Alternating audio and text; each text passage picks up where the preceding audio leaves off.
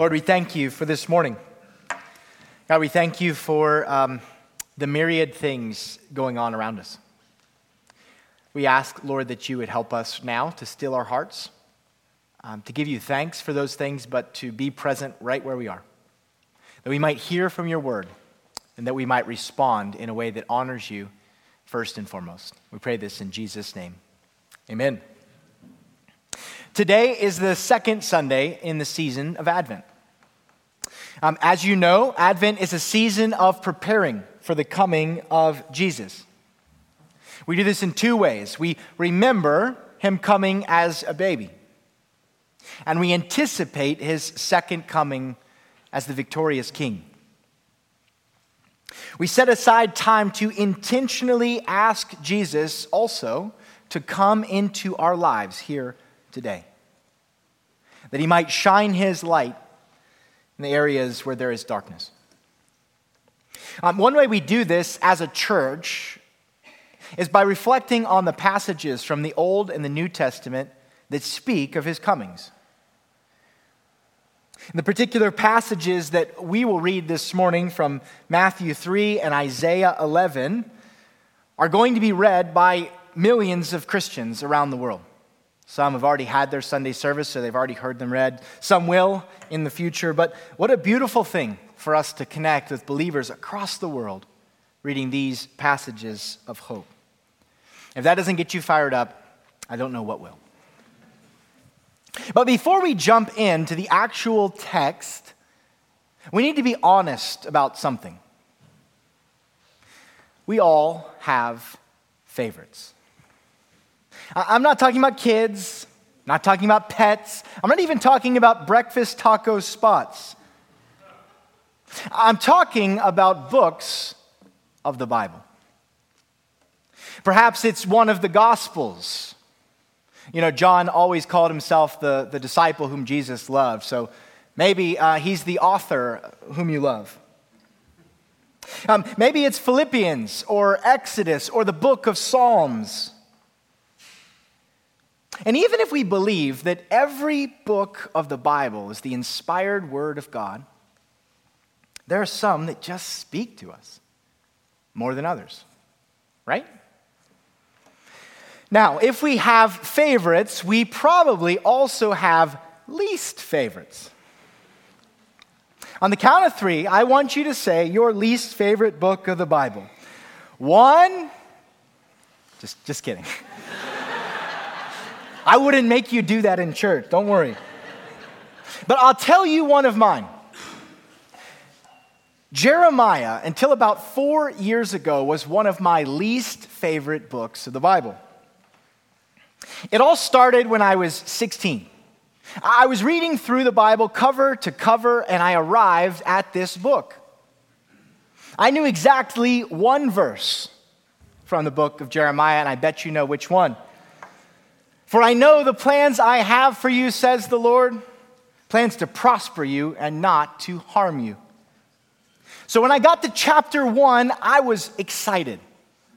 I thought, man, this is going to be such an uplifting story.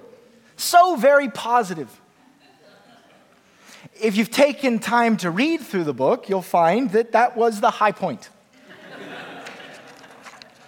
the rest is pretty gloomy and frankly depressing.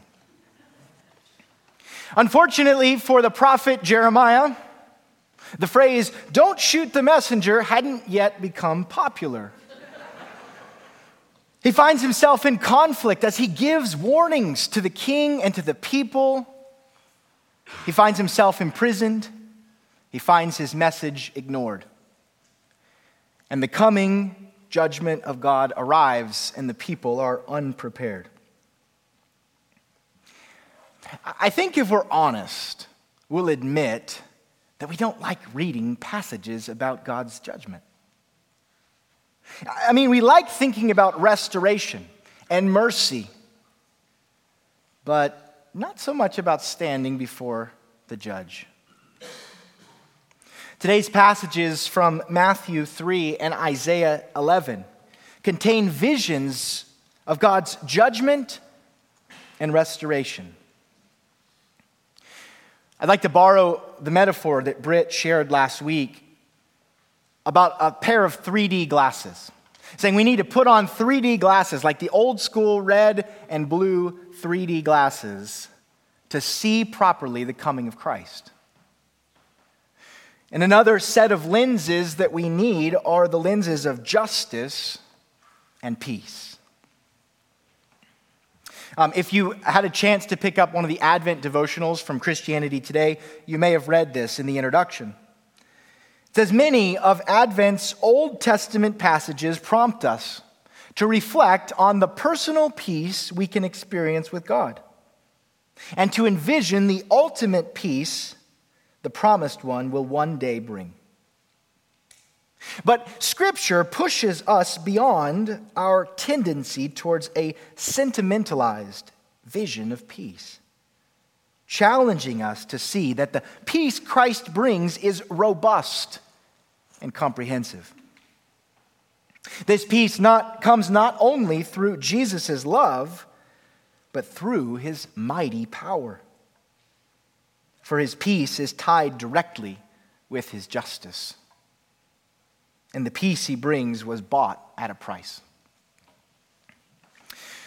With that preface, let's now look at our passages, asking God to help us see clearly. We're going to read um, Matthew 3 and Isaiah 11 side by side, excerpts of each. And, and what we'll find is that they all have three, they both have three parts an introduction, a warning, and a promise. Let's take a look first at Matthew 3. It begins like this In those days, John the Baptist came, preaching in the wilderness and saying, Repent, for the kingdom of heaven has come near. This is he who was spoken of by the prophet Isaiah, a voice of one crawling out in the wilderness Prepare the way of the Lord, make straight paths for him. Isaiah 11 begins this way A shoot will come up from the stump of Jesse. From his roots, a branch will bear fruit. The Spirit of the Lord will rest on him the Spirit of wisdom and understanding, the Spirit of counsel and might, the Spirit of knowledge and the fear of the Lord. And he will delight in the fear of the Lord. John the Baptist and Isaiah are speaking of the same thing. Though separated by centuries, they are talking of the coming of Jesus. We learned from uh, the Gospel of Luke, if you've read the early couple chapters, that preparing the people for Jesus was John's primary calling. That's why God brought him to the elderly Elizabeth and Zechariah. That's why he had a miraculous birth. Some 30 years before he made that proclamation, prepare the way of the Lord. Isaiah's reference to a shoot coming out from the stump of Jesse reminded God's people of a promise he had made them. That he had made to David, and by extension, David's father, Jesse that from their family would come the Messiah, the anointed one, who would honor God and restore Israel. The image of Jesse's family being like a stump speaks to a radical reversal that the coming of the Messiah would bring. Jesus is Jesse's descendant who breaks through the decaying stump with new life and new hope. Jesus is the Lord who John admonishes his hearers to prepare for. So, after introducing Jesus, they give us a warning. Let's pick back up in verse 5 of Matthew 3. It says, People went out to him from Jerusalem and all Judea in the whole region of the Jordan. Confessing their sins, they were baptized by him in the Jordan River. But when John saw many of the Pharisees and the Sadducees coming to where he was baptizing, he said to them, You brood of vipers, who warned you to flee the coming wrath? Produce fruit in keeping with repentance. And do not think you can say to yourselves, We have Abraham as our father. I tell you, out of these stones, God could raise up children for Abraham. The axe is already at the root of the tree, and every tree that does not produce good fruit will be cut down and thrown into the fire. Whew. John the Baptist sounds like a, an old school Baptist preacher. I guess that makes sense. Listen now to Isaiah's warning. He, he will not judge by what he sees with his eyes, or decide by what he, he, with, what he hears with his ears. But with righteousness he will judge the needy. With justice he will give decisions to the poor. He will strike the earth with a rod of his mouth, and with the breath of his lips he will slay the wicked. Righteousness will be his belt, and faithfulness the sash around his waist. If we consider these warnings carefully, we'll notice that they have something in common. They both tell us that when Jesus comes, we can't fake it. He actually sees things as they really are. This was John's warning to the Pharisees. They look really pious. They look like people who are seeking after God, like the kind of people who don't have to prepare because they already are. But in reality, they're self assured, they're proud. Later on, Jesus will criticize the Pharisees for following some of the law but neglecting the weightier matters of justice, mercy, and faithfulness. So, too, Isaiah asserts that the coming one will judge not by appearance, not by the rumors that the people tell amongst themselves. Instead, he will judge fairly and equitably, seeing the full and true picture.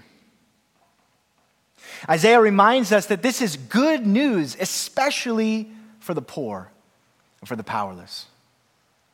Those who both then and now have a tendency to be overlooked and mistreated. But they also warn us that those who are wicked, those who don't produce good fruit, will face the wrath of the Lord. With the breath of his lips, he will slay the wicked. Every tree that does not produce good fruit will be cut down and thrown into the fire. These are sobering words. We would do well not to exempt ourselves quickly, not to gloss over them without considering where and how this may, in fact, be true of us. After giving this warning, both of them conclude with a promise. Matthew 3:10, John says this, I baptize you with water for repentance, but after me comes one more powerful than I, whose sandals I am not worthy to carry. He will baptize you with the Holy Spirit and fire. In other words, Jesus is coming not to simply wash the exterior but to transform us from the inside out. What a relief. right? If we, if we take stock of the fruit of our lives, we know how badly we need this. How badly we need the Spirit of God to come produce fruit in us, which we could never produce ourselves. This is very, very good news. Listen now the promise from Isaiah, one that I'm sure you've heard before. Um, it's a beautiful, beautiful picture. The wolf will live with the lamb. The leopard will lie down with the goat. the calf and the lion and the yearling together, and a little child will lead them. The cow will feed with the bear. The young will lie down, their young will lie down together, and the lion will eat straw like the ox. They will neither harm nor destroy on all my holy mountain. For the earth will be filled with the knowledge of the Lord as the waters cover the sea. In that day, the root of Jesse will stand as a banner for all peoples. The nations will rally to him, and his resting place will be glorious. Isaiah's promise of a world without destruction and violence almost sounds too good to be true. But this is our hope. This is what we long for. This is why Jesus came. And in his first coming, we see a glimpse of this world as he heals the sick, as he spends time with those who are outcast and rejected, as he lays his life down without a fight for the sake of all those who would trust in him. This too is why Jesus comes into our lives and into our hearts with the purpose of transforming us, that the world might get a glimpse of this vision. Our care for the widows, orphans, foreigners, impoverished, incarcerated, hungry, thirsty, sick, and marginalized should give the world a picture of this vision.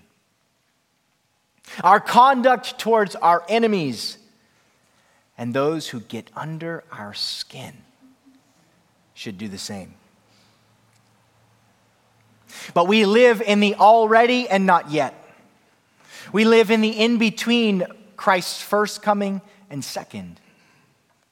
And our hope for this vision will only be made real when Christ himself returns to make all things right. Matthew's passage ends with one final warning. Thought you were done.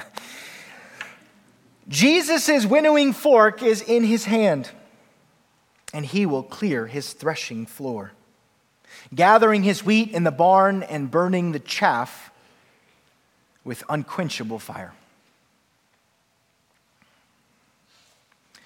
How do we respond to passages like this? We, we respond by pressing in, not by retreating, not by burying our heads in the sand, not by pretending we haven't heard. We respond by doing the things of Advent. Historically, this has been a penitential season, a season when we confess our sins to God where we ask Him for His mercy. A season where we show mercy to those in need. That's our invitation this morning. But if we're going to do that, we have to overcome two barriers that I believe are common among us. Ironically, I was reminded of these barriers this last month as I read back through the book of Jeremiah. We cannot properly repent if we take God's grace for granted. That's the first barrier. We cannot properly repent if we believe falsely that we are too far gone. That's the second.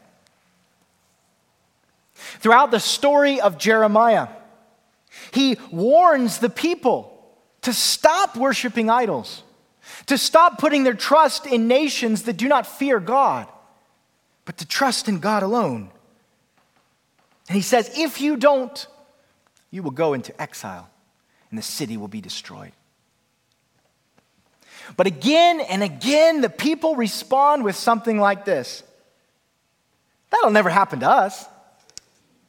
We're God's people. He'd never let our enemies overtake us.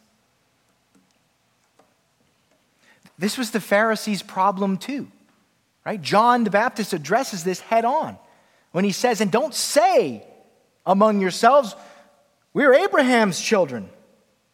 I tell you that out of these stones, God can raise up children from Abraham. Believing that God's grace is somehow owed to us.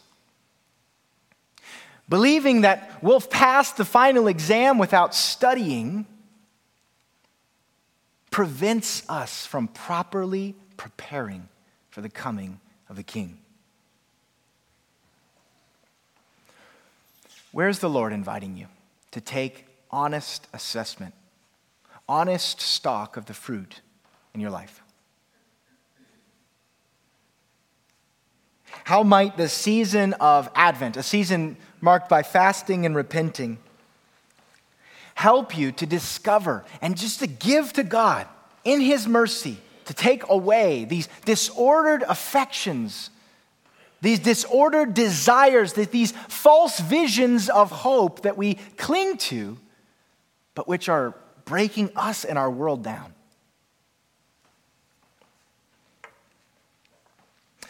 The other thing that you see in the book of Jeremiah is that when the walls come crashing down and the people look at the smoldering rubble, their hope is lost. They believe that they are too far gone, that they're now removed from God's promises, that they are irredeemable. Perhaps that's more like where you feel you are this morning. Maybe you don't need me to convince you that the coming of the judge is a frightening, awesome reality. Perhaps you know, like me, that there are many things in your life that won't, won't look so favorable when you're standing before the judge. You may be tempted to despair. You may be tempted to go headlong into the things which you know only bring death. But again and again, the Bible reminds us that broken walls are no match for God's restorative power. That God can use broken families like Jesse's reduced to a mere stump to bring forth glorious new life and glorious new hope. We're reminded again and again that God's mercy is available to all those who cry out, I believe. Jesus, help my unbelief. It's not too late to ask God for a new start. If you desire it, Jesus will baptize you with the Holy Spirit and fire, forgiving your sins and giving you new strength to amend your life in accord with this vision of glory. This is only possible by God's grace, made available to us by Christ and the death he died on the cross. What might it look like to slow down and press in to God's restorative promises, both for you and for our world? What might it look like to have our hope in the redemption of our lives and in our surroundings rekindled over these next three weeks. It's understandable that we have favorite and least favorite books of the Bible. But we must never pit one of God's promises against another. The peace which is on the horizon is greater than anything we could ask for or imagine. But this peace is costly. It cost the Father his one and only Son. It cost Jesus his very life. And it deserves a weighty response from us. It should never be taken for granted. Jesus will return to bring the full fruit of this peace into every nook and cranny of the world.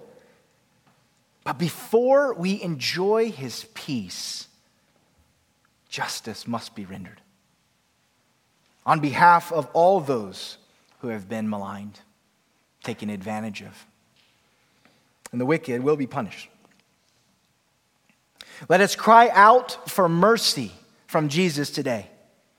In all the areas of our lives that do not reflect his kingdom, let us confess those and await his restoration. Let us live lives that, by his grace, are aligned towards this vision of peace.